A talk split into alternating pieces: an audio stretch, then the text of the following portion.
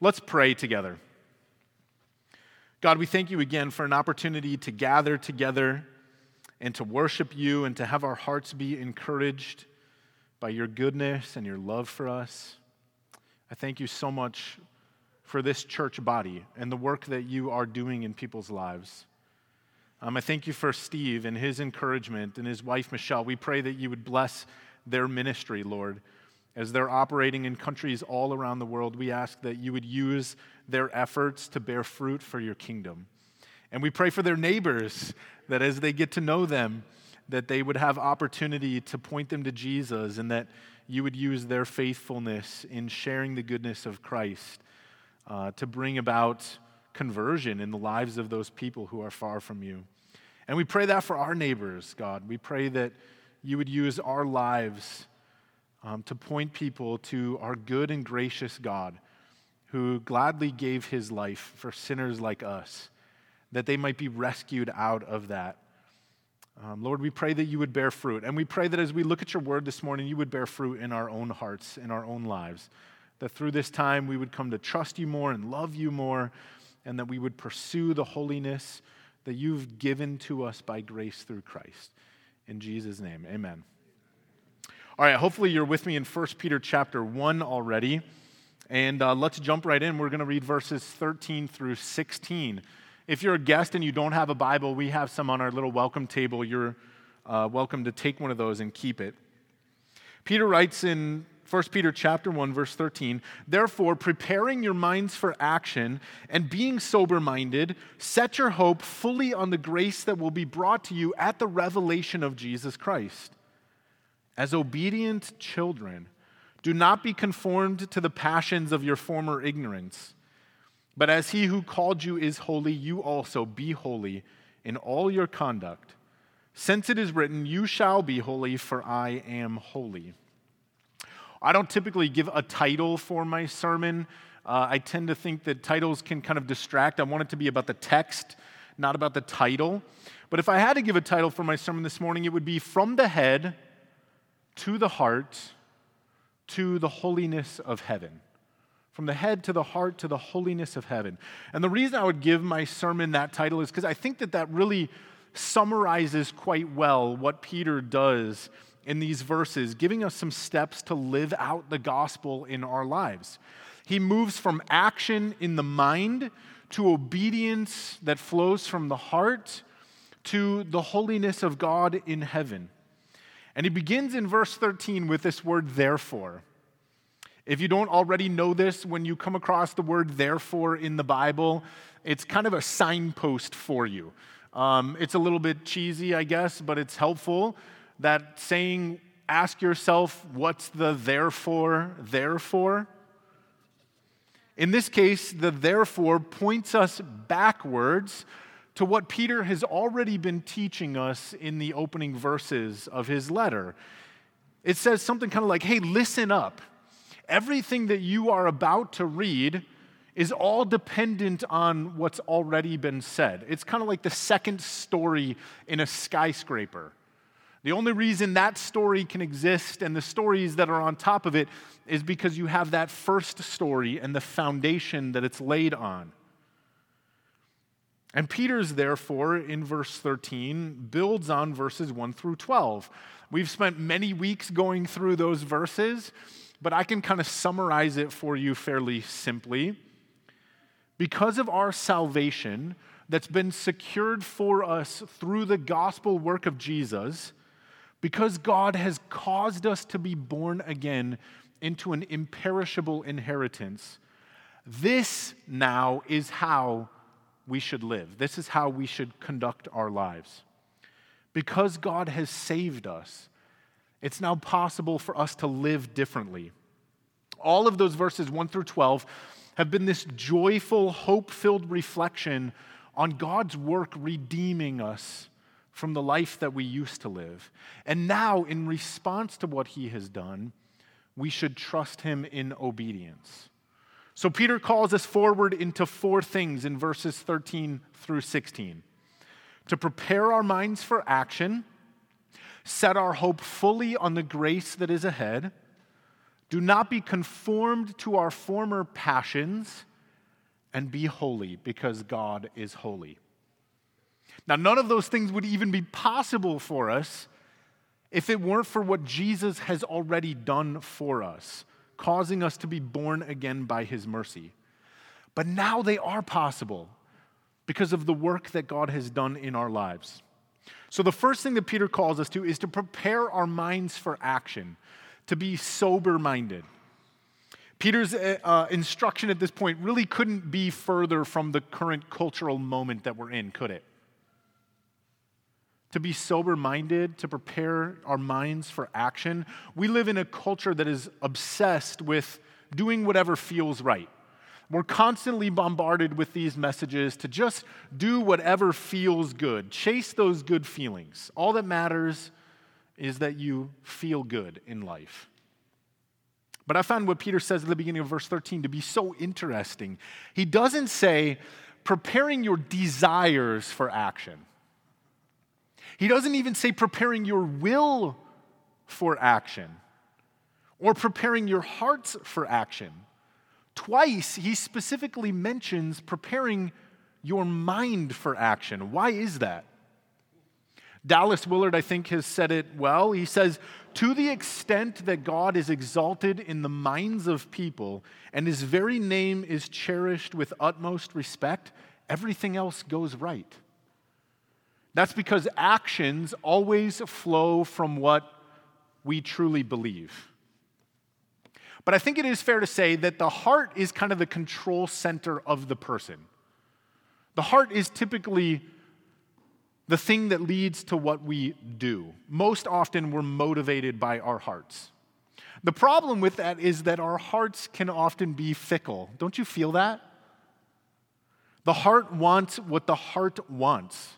And so we allow ourselves to be carried along by the desires of our heart, often, unfortunately, even to our own detriment, our own destruction. The, the phrase or the advice, just follow your heart, is some really, really terrible advice. You know, when Satan tempted Adam and Eve in the garden, in some ways, that's the message he was giving them. The reason he managed to be so devastatingly effective was because he pulled on those desires. He led them to believe that God had something that he was keeping from them. And if they had just thought for a moment and looked around at all of God's beautiful creation that God himself had said is very good, they might have been able to avoid that temptation by simply using their minds to see actually, God has withheld no good thing from them. So the heart may be the control center of the person, but the mind has the ability to kind of wrangle the heart and lead it towards truth. The passion of the heart is very important, but Peter understands that the passion of the heart needs to be tempered by the mind. It's the mind that can say to the heart, hey, before you act, let's think about the consequences of that decision. Let's tease out what walking down that road might look like. Before you go and chase what feels good, let's consider where that choice might ultimately take us. Uh, if you spend time on social media at all, occasionally you'll come across a trending video that shows some drunk person doing something incredibly stupid, and often something quite harmful. If you can manage to get to the end of the video and you can bear the pain that people put themselves through because of their commitment to drinking to stupidity, then you've seen this. Alcohol shuts down the mind. It prevents a person from thinking with wisdom and rationality and reason. Peter even uses that language right here. He says, Be sober minded. Because when our minds are not prepared for action, not fixed on the truth, then we're prone to wander into foolish action. We're prone to act only on our feelings. And the truth is, following Jesus does not always feel good. It doesn't. Sometimes it's really, really hard. Sometimes in following Jesus, he leads us straight into pain that he intends to walk with us through so the temptation is always to do what the heart might naturally do, which is avoid the pain. The temptation is to not follow Jesus when he leads that direction. You know, my parents are visiting with us this morning. I remember some real solid wisdom that my dad gave me years ago that has benefited me ever since. It was probably five years into planting Maricopa Springs Family Church. And that was an incredibly difficult journey. We were driving back from vacation. And as we were getting closer and closer to getting home from our trip in California, I could just feel this weight of despair descending on me in the car. And ministry had been really hard. It was really kind of almost indescribably hard. And I had thought if we go on vacation, it'll kind of clear my head, it'll get me through the discouragement, and I'll come back just fired up, you know, to lead Maricopa Springs again. And it didn't work. And so we're driving home, and Leanne asks me, you know, how I'm doing, and I was honest and said, I'm feeling really depressed. I think, I think when we get home, I'm going to quit. I'm just going to write a resignation letter and just be done with it. And I don't know, I'll go work at Circle K or something like that. And uh, I just didn't feel good about my work as a pastor. I didn't feel good about the efforts of my ministry. I didn't feel like I could keep going, and I really wanted to quit. And my wife, being patient and wise like she is, she, um, she tried to encourage me, and when that didn't work, she tattled on me to my parents. And so, shortly after we got home, I get a call from my dad, and he said something so simple but powerfully true. He said to me, Grady, we don't make life changing decisions in the darkness of the valley. We don't make life changing decisions when we can't see or think clearly. And he was reminding me that although my heart was overwhelmed, although my heart was experiencing pain, although my heart was ready to flee and run down an easier path, I needed to act with clarity of mind. I needed the ability to see straight, to not be ruled by the impulses of my heart. What I needed was not to escape, but to be sober minded, to remember the things that were true. That in ministry, God is in control, He bears the fruit. He is the boss. It's his ministry. I'm just a servant seeking his will. Something that my mind knew to be true, but my heart had forgotten in the hardness. And I'm so glad that on that day, I prepared my mind for action. I renewed my commitment to be sober minded, to not quit, to trust God. And hopefully you can see why this matters.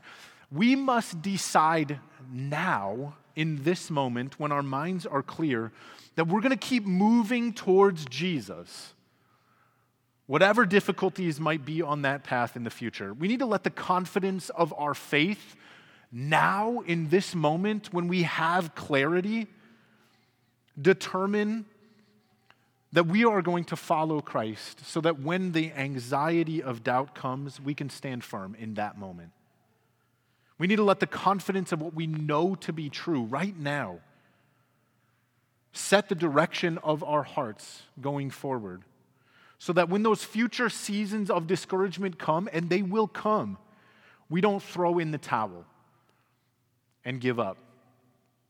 We need to grow right now in our trust in God so that even when our hearts are telling us, I just want the easy way out, our minds are prepared to act and to follow Jesus wherever he leads. I think this is further emphasized for us uh, in verse 13. Peter says, Set your hope fully on the grace that will be brought to you at the revelation of Jesus Christ. I want you to see where Peter points us. Obviously, he doesn't tell us, look back. I don't know about you, but when I look back, I tend to see failure. I tend to see sin. That would lead to discouragement. I think that would lead to despair. So Peter doesn't say, look back. No, fortunately, he could tell us to look back at the cross where all of our sin and failure and discouragement is conquered by Jesus Christ, but that's not what he does. Peter also doesn't say, hey, just look around you, look at the present. Oftentimes, we're walking through the valley of the shadow. And so Peter knows that's not a good place for us to look. Peter knows that if we set our hope in our daily efforts or in the things that are taking place around us in the world, it would be way too easy to be distracted and, and discouraged. We'll feel anxious and afraid and frustrated. But I also want you to see, Peter doesn't say, hey, set your mind on tomorrow. You know, like Annie, just thinking about tomorrow or next week or next year. He doesn't say, set your mind on the near future.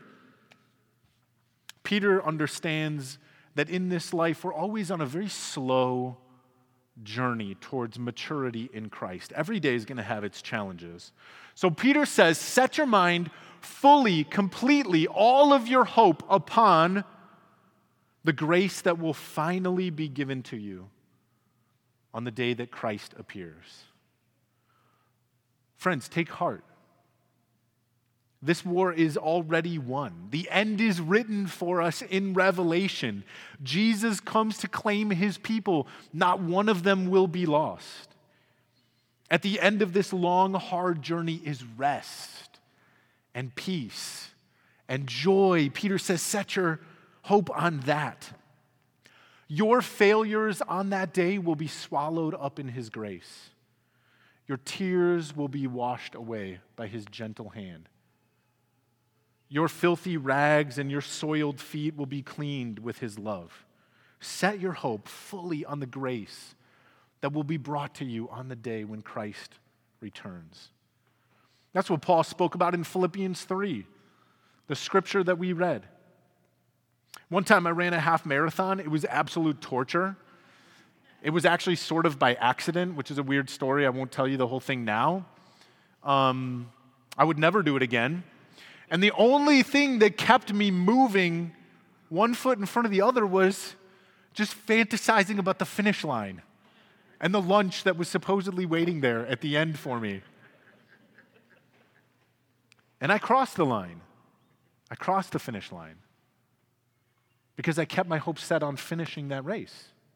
And so Peter calls us not to look at the past or at the present or even the near future, but to look to Christ who is coming and will meet us at the end prepared with incomprehensible love, with grace, with praise, because we belong to Him. As we move into verse 14, we get to this phrase, as obedient children. I'm going to come back to that. So let's look at the next directive that Peter gives us. He says, Do not be conformed to the passions of your former ignorance. In some ways, we already discussed some of this when we were talking about preparing our minds. But I want you to see what Peter does here. He connects ignorance and passion. A person who does not use their mind is ignorant. And if we are ignorant about the things of God, then we will be ruled by our passions. We will be captured by our cravings. If our minds are not prepared for action and set upon the hope of Jesus, then when temptation comes its way, we will end up defeated by desire or lust or hunger or power or comfort or self glory. If we're not setting our minds on the beauty and wisdom and hope of Jesus to be ruled by Him and ruled by His grace, then our fallen passions will inevitably lead our hearts away from God. We'll be ruled by a kind of ignorant animal instinct driven by a need for comfort or pleasure. Let me say it another way. If we're ignorant about the grace that will be brought to us at the end, or we fail to prepare our minds for action thinking about the reward that awaits us, then I think we're going to be prone to make one of two errors. The first error is that we might look at how overwhelming life is. We might begin to sort of count our wins and count our losses and realize we've got way more losses than victories. And we might begin to believe we cannot possibly achieve what God expects from us. So why even try? Why not just give in? If we lose sight of grace and we become ignorant of what God has accomplished for us through Christ, then we're going to rely on our own efforts and surely we will fail.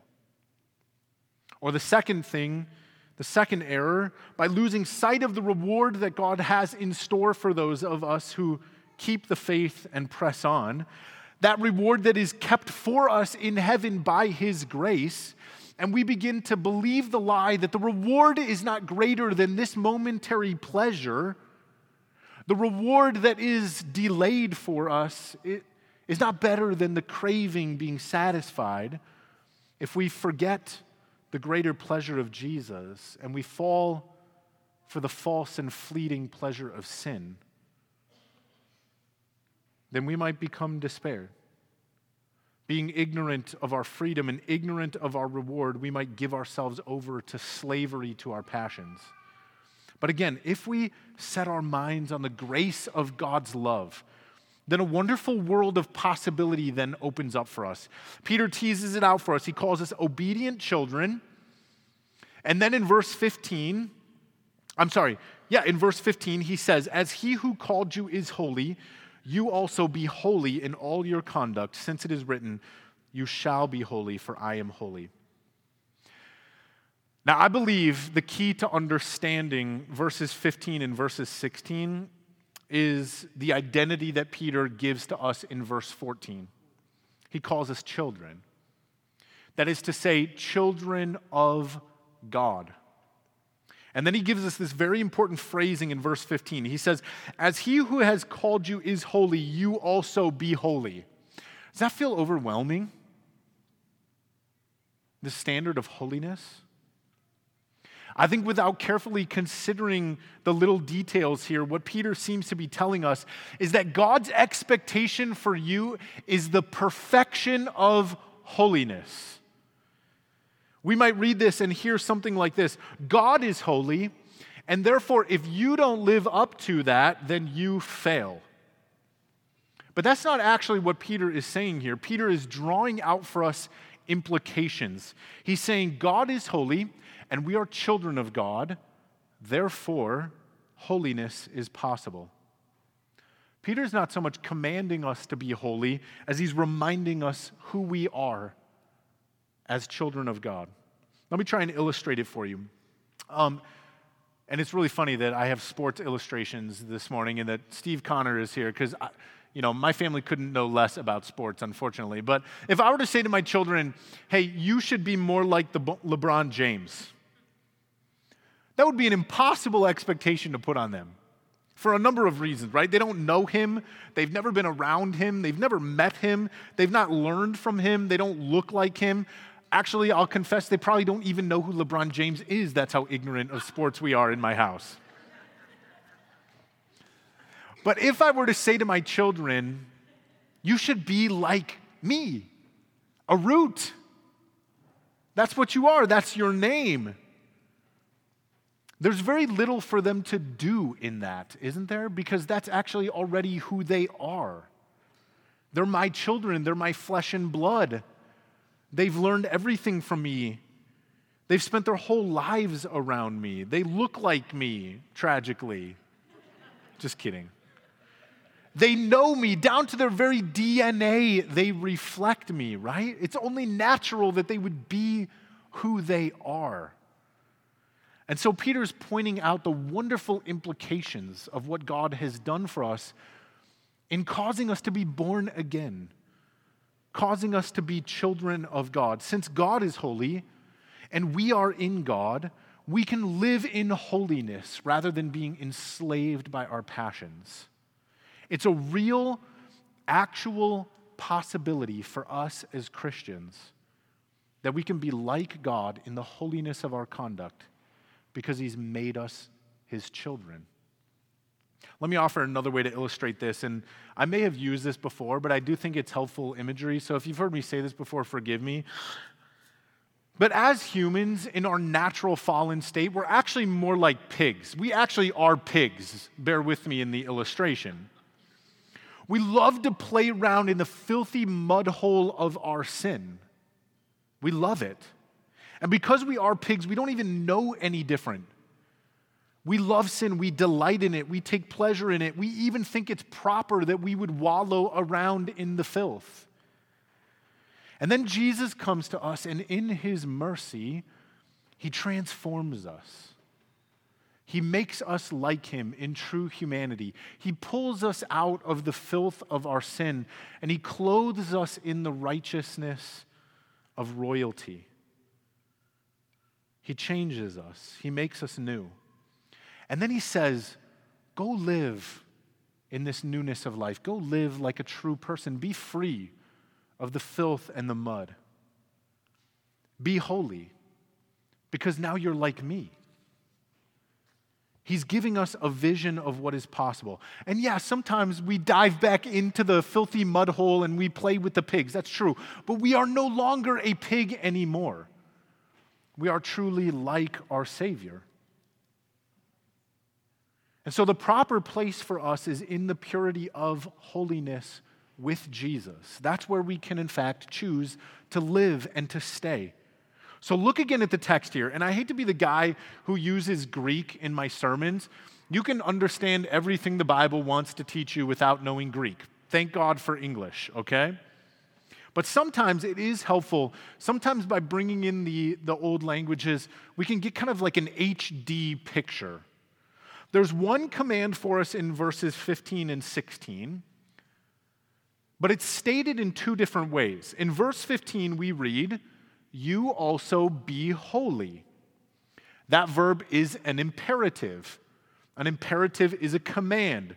The most simple grammatical way to understand that is that Peter is giving us a command go live this way. You must be holy. But Peter grounds that command in a quote from Leviticus chapter 11, which he records for us in verse 16. I'm using the ESV translation, and it says, You shall be holy for I am holy. Now, in English, that looks like another command, right? If I say to my children, You shall go clean your room, they hear a command. But actually, the Greek here, the verb, it's not an imperative, it's not a command. The verb is a future indicative which is to say that it is a statement about reality. It is indicating what is true and telling us what will be true. God's plan for all of his children, you included, as a child of God by grace through faith in Christ, God's plan is that you will be holy. You shall be holy. Not by virtue of the command that is given here, but by virtue of the grace that you have been given in Christ. God has promised that through the forgiveness of our sins, through the sanctifying work of the Holy Spirit, that our final state before Him, after the resurrection and the judgment of the dead, is that we will be holy. Don't you see what a beautiful promise that is? Doesn't that give you such great hope in that toil, that fight towards righteousness? God is holy, and therefore, because you belong to Him, you will be holy. You shall be holy. Praise God that at the end of this long, difficult journey of following Christ, the gift of holiness is waiting there for you. Now, does that mean we're off the hook? There's nothing more for us to do? Like we can just chill out and stop striving we can live however we want between now and then if holiness is waiting for us? Certainly not. Peter has already said, you must prepare your mind for action. You must be sober minded. You must set your hope fully on the grace ahead of you. You must live as an obedient child, not like the pig you once were. You must not live in the passion of ignorance, but take heart and find rest and have peace in the fact that God's holiness is yours. It is offered to you every day, and it will be fully there for you in eternity. What God has commanded you to do in being holy, God has made provision for you to do in Christ. One more illustration that might tease this out. And again, an uh, athletic illustration. I don't know what the deal is this morning, but in order to be an Olympic athlete, you first have to compete and pass some trials. You have to qualify in order to compete in the Olympics. And if you were to pass that qualification and be accepted as an Olympic athlete, You could call yourself an Olympic athlete, but the truth is, you have not yet competed.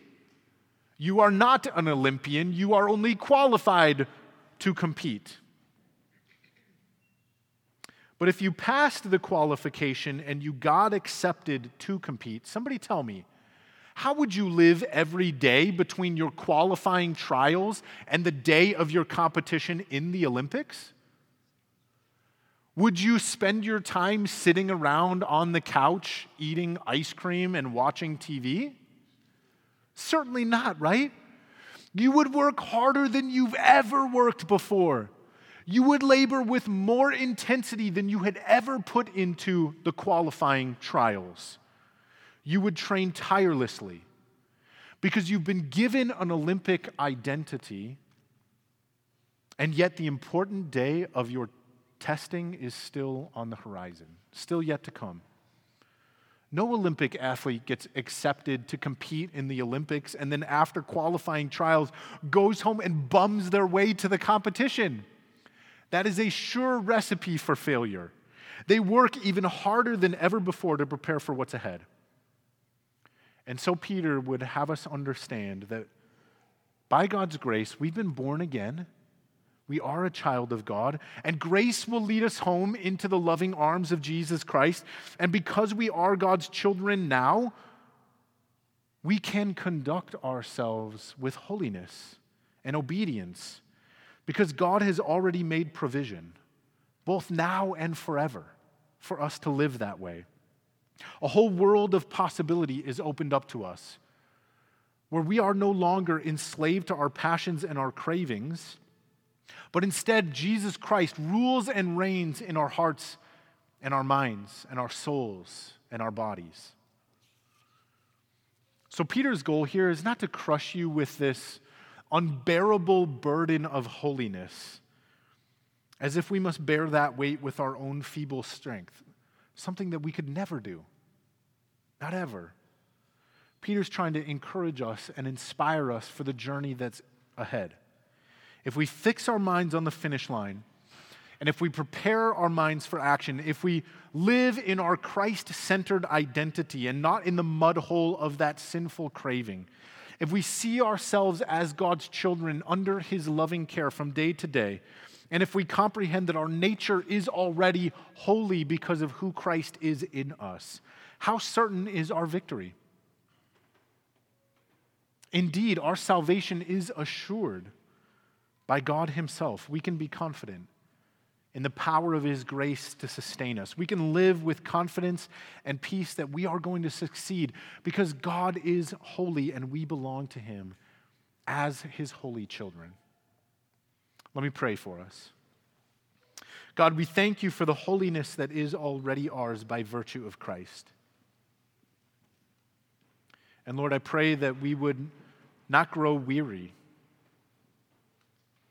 that we would prepare our minds for action and be sober minded and set our hope on the grace that will be revealed to us fully when Christ returns. We thank you that you have made every provision.